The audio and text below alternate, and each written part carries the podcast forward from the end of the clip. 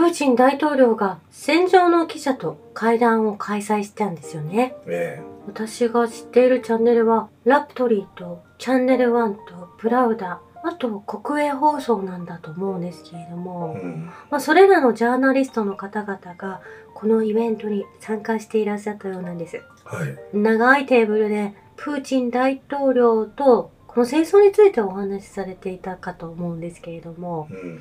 この会議の資料は後で提供されるというふうにペスコフ報道官がうん述べられていたんですけれども、はい。プーチン大統領はソビエト崩壊後、ロシアが全ての近隣諸国と友好な関係を維持したいと考え、現在もそれを目指していると述べていらっしゃいました。うん。西側の全ての行動はこのパラダイムの中にあると述べて大統領によるとロシアは大きすぎるため常に外からノコギリで切られようとしているとこのように例えられていたんですよね。まあ、ロシアは領土で言うと、2位のカナダを倍近くぐらいまで抜いて1位ですからね。はい。ユーラシア大陸の多くを持ってますよね。ええそして記者の方ものお話の中に1990年今のロシアの経済はどん底だった。生活ができず何百万もの命を落とし男性の平均寿命は50代だった。西側が指導者、まあ、政府をですね利用し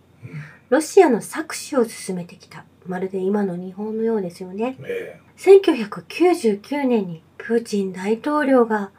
現れて、まあロスチャイルドも全て排除してしまったプーチンさんがいらっしゃいますよね。え。え1999年、プーチン氏が現れた時、西側諸国はこの男をどうすればいいかわからなかった。まあそんな風に懐かしいお話をなされていたんですよね。え。はい。まあ、その1990年がロシアの経済がどん底であった。まあその事実があるんですけれども、まあ、ソ連時代のゴルバチョフが掲げてたマルクス・レーニン主義、社会民主主義がまあ失敗に終わったわけですよね。そして1991年にもウクライナが独立しているんですよね。はい。まあその時にも実際にはウクライナがロシアだったということもありますしう、ん。誰もウクライナが独立してもウクライナ語を使おうとしなかったウクライナ人たちがいたんですよね。えこのためウクライナ語からの教育方法から着手しなければいけなかった。こう無理やりウクライナ語に変えていくわけですねえ。。うん。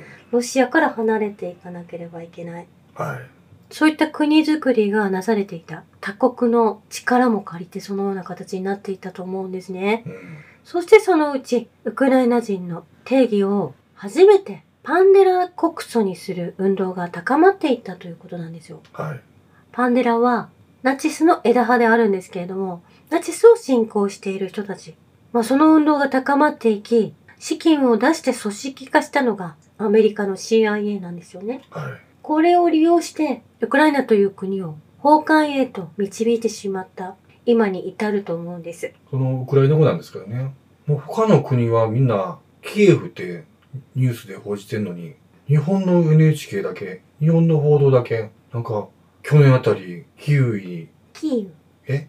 キーウ。キーウに言い直したりしてますでしょ、で、うんまだそういう未だに続けてますよね。ねえ現地の方がですね、ウクライナ人の方がキエフという発音をなされているのに、はい。NHK の報道では、キーウ、キーウというふうにうん。言い直しているんですよね。だからこれ、統一教会、つまりこれ日本の支配層である朝鮮半島人が、このウクライナには入り込んでね、うん。子供たちを洗脳して、ロシア語からウクライナ語へ変える、そういう政策をやってたという証拠じゃないですか？援助してきたということだと思うんですよね。えまあ、この時を待って、この戦争を待っていたというようなえ日本があると思うんですね。はい。まあ、日本人ではなく、統一教会、まあ、宗教カルトですね。ねそして、この会合の戦場記者との会談の中で、興味あるエピソードがいくつかあったんですね。はい。まあ、ロシア人は、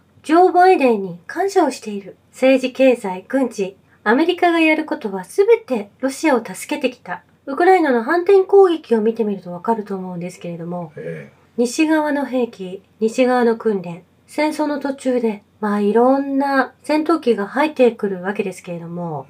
戦術を切り替えていくんですけれども、それが兵士の方々がその戦闘機を使えない、使いこなせていない、そして団結ができていない。囚人の寄せ集めですからね。ええまあ、そういった戦術に出てきたことによって、ロシアはアメリカに応援してもらえてるんだと会合の中でお話しなされているんですよね。え昨日もお伝えしました。ブラトリーという戦闘機がですね、えはい。次々とロシア軍に破壊されてしまったわけなんですけれども、えまあこのブラトリーという戦闘機も米軍用に作り、米兵が使いこなし、補修もできる。ですが、連隊の人たちは傭兵であって寄せ集めであるので。全然それ自体が機能しないことがありがたいと、ロシア側は皆さんで話しているんですよね。えまあ他国の軍に渡しても、ここの傭兵はですね、イギリスやポーランド、いろんな国々の傭兵が入っているわけで、えうん。まあその機会を扱うことができなかった。そしてそもそもブラトリーというのはたくさん送られてきていますが、30年前のモデルのものであって、はい。まあゴミのようなものを持ってきてくれて、えそれが簡単に潰せる、破壊できることがとてもありがたいと。アメリカは私たちを本当は助けてくれているんだというような面白いエピソードがたくさん出てきていたようなんですよえね。新しいニュースでもドイツがこのブラドリーをあと秋までに100両送るとおっしゃられているのもうん全く同じように古いモデルもう使いこなせる人もいないですしはい。前線で全く役に立たないゴミであるということうん。これに対してウクライナは気づいていないっていうこともとてもありがたいと思うんですよね。ええまあその NATO とかいう連合国ですよね。ええ結局そういうのはうまくいかないっていうことがこれで実証されたわけなんですよね。うん。これつまり、ニューワールドオーダーっていうものが古代妄想である。で、この古代妄想はどうして生まれたかっていうと、うん。やはりもうすごいコンプレックスと劣等感から生まれたもんじゃないかなというふうに思うわけなんですよね。ええ。で、これ、ユーラシア大陸、ハートランドと言われているロシア帝国を何としてでも打ち負かしたいというね、うん。そういう嫉妬心というか、まあよく言えば反骨精神なんですけれども、ええ。結局はもう身の程を知って、自分たちの国でコツコツと産業を育てていくっていう、もうそれしか正しい道はないっていうことなんですよね。ええ自給自足を進めていくロシアがそのままそこに当てはまると思うんですけれども、えまあ、今回の制裁でベラルーシもロシア側についていてヨーロッパからの制裁を受けているわけなんですねえ。えまあ、そうするとですね、国の中の産物をですね、輸出しなくてよくなる、逆に。そうするとですね、その国で作っている食べ物や製品の精度が上がってくるんですよね。えうん。大量に外に輸出するのではなく、国内で丁寧に作るので、もう本当にワインの味が上がったり、大量生産する必要がなくなってくるわけで、ええ。チーズの味が、品質が上がったりとか、うん。何かを薄めて作る必要もなくなるわけですよね。だからその YouTuber の私たちが一番好きな森さん一家もね、え。近所のスーパー行ったら、ベラルーシ産のチーズが手に入るということで、奥さんも喜んでましたもんええね。え絶品だとえおっしゃられていたんですよね。そういった効果が見れるんだなと思って、まあ羨ましいなと思ったんですけれども、え私たちこれもう1ヶ月ぐらい、パルミジャーノチーズ、あちこちのスーパーで探してますけど、なかなか見つかりませんもんね。まあいいものが手に入らなくなってきた、高くなってきたのかもしれないですよね。はい。そしてドイツの兵器メーカーがウクライナに戦車の工場を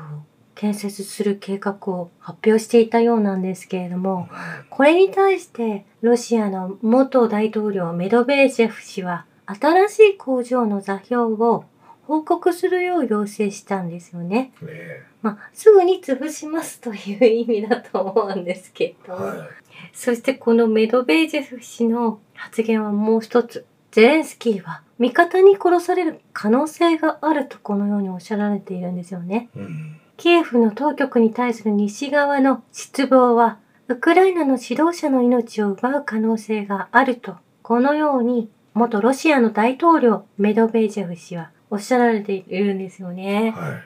まあ、あれももうそもそもドラッグ中毒でね、うん。粉を鼻に吸引している写真も当初から多く出回ってましたもんえね。え各国の代表が病気なのではないかと言われるような症状、挙動不審なえ動きや、なんか鼻をすすったりとか、しょっちゅうしていらっしゃるので、えだからそのヤヤクザの事務所がタレントをコントロールするように薬物を使ってロボットにしてるわけですよね。うん。そして、ロシア副首相兼産業防衛省が被害に遭ったヘルソン州を視察しに行ったところ、英国製ミサイルのストームシャドウがまたこのロシアの副首相を狙ったということなんです。うん。避難場所に向けてもこのイギリスのストームシャドウが打ち込まれているようなんですけれども、はい。まあ、使い方が間違っているというか、どうしてその戦闘員に向けて撃たないのかということなんですよね。は韓国民やその要人を狙って撃つということ自体がちょっと考えられないなと思うんですけれどもい。、うんそしてこの同じくデニス・マントロフ副首相は、まあ、よくロシアはウクライナの冷蔵庫を盗んで、その中から半導体を取ってチップとして再利用しているとおっしゃられるんですけれども、これは単純に不可能なんですとこの副首相がおっしゃられているんですね。はい。ロシア軍のために家電製品からチップが取り出されているという西側からの発言に対して反論していらっしゃるんですけれども、すごく穏やかに反論されているなと思うんですけれども、うんまあ、ロシアでは半導体が国の中で作られているわけで、人のものを盗むような必要はないということなんですよね。えそしてベロゴルド、ロシアの領土ベロゴルドへの越境差別ミサイル砲弾がやはりまだ止まっていないようなんですね。えはい。国境付近に住む6万人以上が避難を強いられていて、3000人以上のボランティアが市のセンターで逃げてきた市民の支援を続けているようなんです。うん住まいのない人は仮設に滞在し、まあ、スポーツセンターにも200人が収容されているということなんですけれども、はい。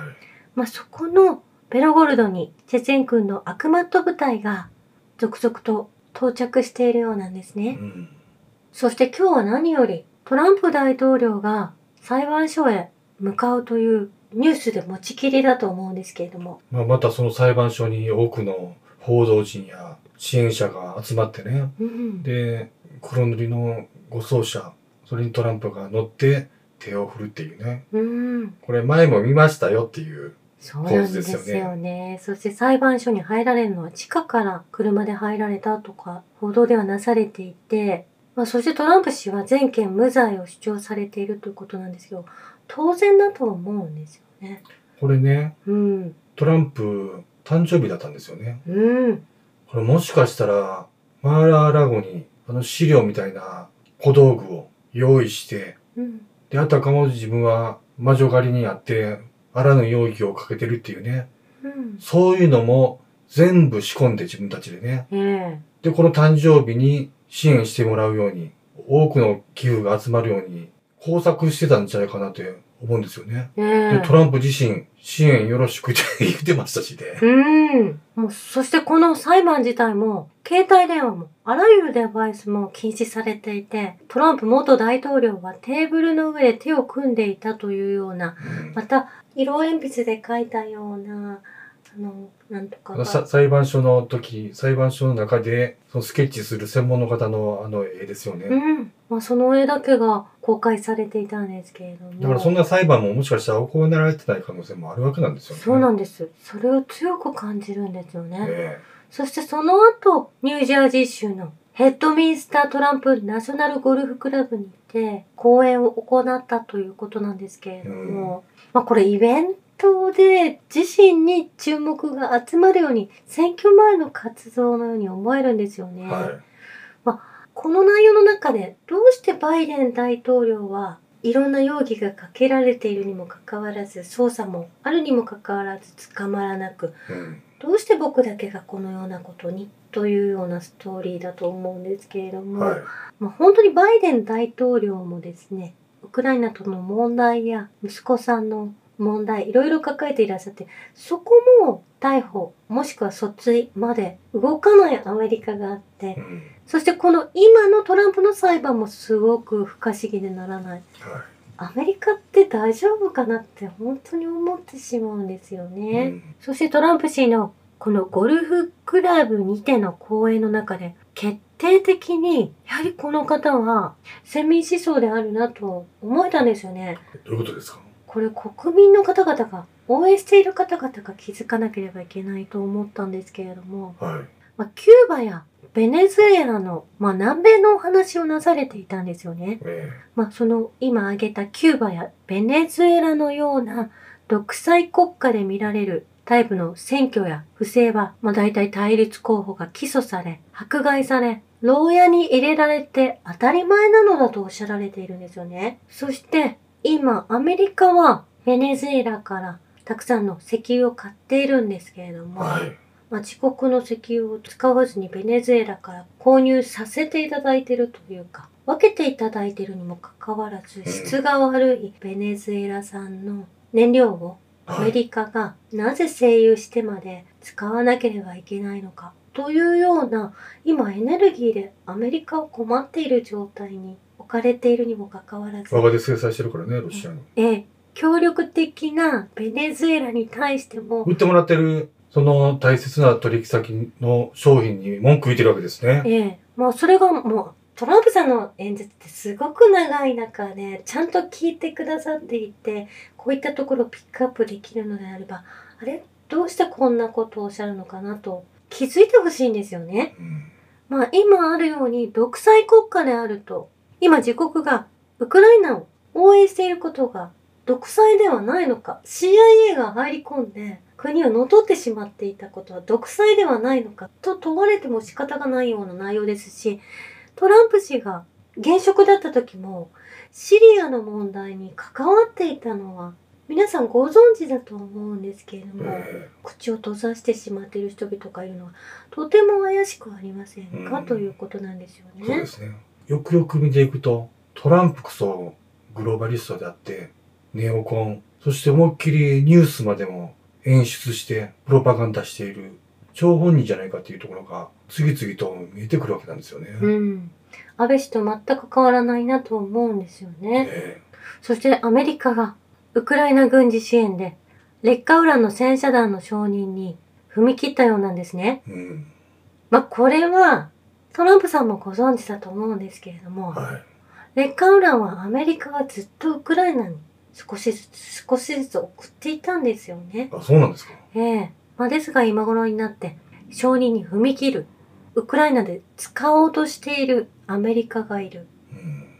もうこれイラクでも使っていますから、え中東の中にアメリカの劣化ウランがいろんな場所に隠されてるわけですよねえ。なるほど。そしてプーチン大統領がこの劣化ウラン弾についてコメントをなされました。は本当にウクライナのことを思って支援しているのであれば、それを使う人は、この領土に住む人々のことをどのようにお考えだろうか、理解しなければいけないと思いますと、い。はい。おっしゃられているんですね。えこれすごく真っ当だと思うんですえ。そうですね。ウクライナを助けてるはずの国がですうね、ん。劣化ウラン弾を渡して、その国が破滅に追い込まれるのを容認している、まあ、一言だ。これこそが代理戦争だとおっしゃられていると思うんですよね。えもうこの劣化ウラン弾を使うことに関してプーチン大統領は戦闘員でだけでなく環境やその領土に住む人たちにとっても人間にとって最も有害で危険な兵器と分類することができる。これはイラク戦争で検証されてきたはずですよねということをアメリカに突きつけているんですね。これ国連に向けても言っていると思うんです。劣化ウラン弾を使用したアメリカがイラクで何を起こしたか。がん患者が増え、もう何十年とですね、うん。重い病を患う人たちを世界の人たちは見てきているわけですよね。はい。ですが、これを送りつける、それを使用してもいいというゴーサインを出す。どういう意味でしょうかということを、もう遠山の金さんのように、まあ、プーチン大統領はもう一度考え直してみてはいかがですかとおっしゃられているんですよね。えウクライナ軍はあまりにも反攻作戦がうまくいかないので、ロシア部隊が奪還したエリアを撤退している兵を撮影してですね、まあ、我々、ウクライナが粛清したというふうに、まあ、伝えているようで、日本のマスコミが利用していたりするわけなんですよね。え。え急遽そのようなことを反転させてずっと作っているメディアがいるということなんですけれども、うんまあ、私たちが利用させていただいているスプートニックニュース、そしてラプトリーというのがあるんですけれども、そのラプトリー、メディアですね、ロシアの、はい。の戦闘特派員が20万ルーブルを使ってウクライナ軍による砲撃のための街を離れた人々から要求された物資を集めて購入しているようなんですよね。えベッドシーツや枕、毛布、ベビーフード、まあ、それらのものを、ラプトリーのチャリティープロジェクト、We Will Act Next は、今後も、このヘルソン州の住民を支援すると、えうん。まあ、車から物資を下ろしていらっしゃる、そのラプトリー、マスメディアですね、報道の方々、特派員の方々が、え皆さんで運んでいらっしゃるのを見て、もう日本の NHK は何をしてくれたのかって本当に思うんですよえね。そうですよ。まあ、国民に嘘をついて、テレビを持っていない人からも受信料をいただくとか、もうとんでもないことを考えていて、そして嘘の報道を続けているという、おかしなテレビ局が日本にあってですね。なやかわしい。で、このラプトリー、いつものニュースで、まあ、よく取り上げさせてもらうところですよね。ええそういう、その、そ、そこの戦場特派員たちが、こうやってボランティア活動してるっていうのを聞く聞くと、ますますこう、信頼するメディアだと思いますし、応援したくなりますよね。そうなんですよ。まあ、8年前、NHK は BS 海外ニュースでウクライナ軍がウクライナ東部の一般の方々を無差別攻撃をしているという記事も取り上げていたんですよね。えまあ、ですが、まあこれ比べてみて、ロシアの国民性とに今今ある日本、えうん。日本なのか朝鮮なのか分かりませんけれども、はい。まあ、乗っ取られてしまった日本のメディアは本当に相当腐っているって思えますよね。だから、安倍、トランプ、彼らがこのウクライナ紛争を起こして台湾有事まで持っていくためにうん、準備するため、あのア、メディアうん、でメディアをどんどんどんどん封じていったわけですよね。ええあのトランプ氏とゴルフ場で仲良くお話しされていた、プレーされていた安倍氏、武器をたくさん買わされている側だって仲良しなわけでもないですけれどもね。えのトランプ氏と安倍氏が仲がいいのは、そういった軍産複合体のつながりがあって戦争に向けてええ人儲けするというお話がうまく成立して仲良くは良かっただけだと思うんですけれども、えあと宗教が同じであるという組織だって動いている。まあそれを成功させるという意味でのお仲間だったと思うんですえね。うんまあ、いつものニュースでは、いろいろ軌道修正しながらも、まあ、ワクチン問題、そして今、マイマイナンバーの問題、こちらも、もっと内容を知りたいと思って調べたりしているわけですけれども。まあ、ありがたいことに、河野大臣が墓穴を掘ってね、これもうちょっと失敗に終わりそうに思うんですけども。うんあと、これ、やはりトランプ、これの欺瞞を暴くっていうのが、ちょっと課題になってるんですよね。うん。まあ、これ周到に準備されてきて、まあ、一旦大統領を離れて、バイデン大統領にすべての罪をかぶせるような形で、新たに登場するというようなシナリオだったと思うんですよね。だからこのトランプの化けの皮がは剥がれた時に、この YouTuber の中の大半がそう崩れする、そういう光景がもう近づいてるわけですよね。うんそれを見るのがもう楽しみでね。うんまだこれいつものニュース続けていこうと思ってるんですよね。以上です。ありがとうございました。